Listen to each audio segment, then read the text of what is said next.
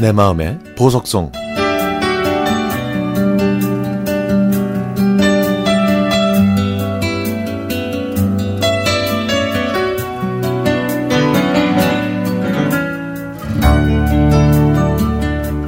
아버지께서 새 집을 구입하시, 구입하셨습니다. 비록 작은 빌라지만 새 집이고 아버지 혼자 지내시기엔 충분해 보이네요.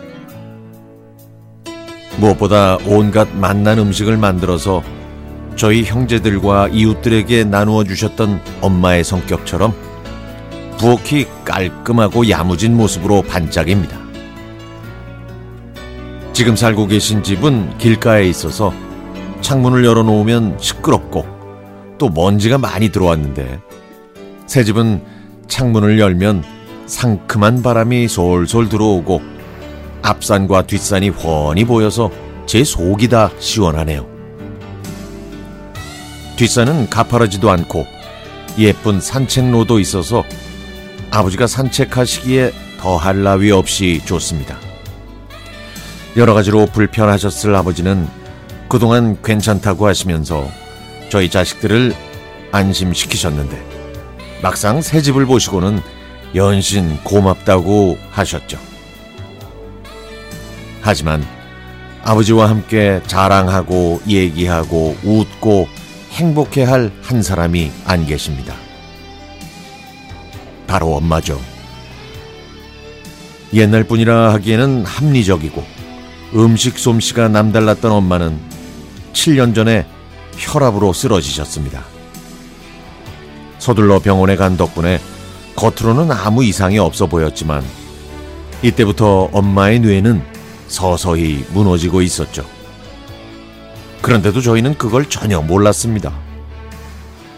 언제부턴가 한 곳만 응시하시고 걸음걸이가 느려지면서 낯선 엄마의 모습을 발견하기 전까지는요.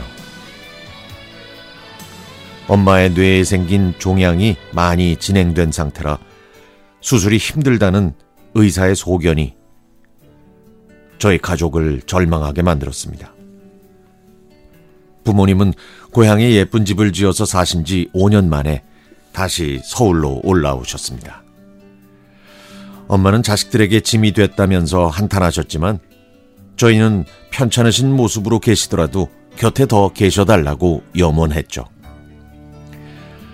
하지만 엄마는 2019년 이른 봄 꽃이 피어난 풍경을 보지 못하신 채 주무시듯 편안히 눈을 감으셨습니다. 엄마가 그렇게 저희 곁을 떠나시니 언제나 맛있는 음식 냄새로 가득했던 부엌이 멈춰 버렸습니다.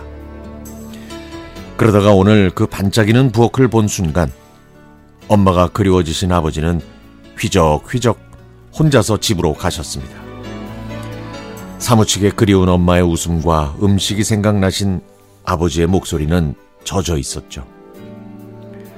아버지의 그 목소리를 들으니 제 눈에는 안개가 끼었고요.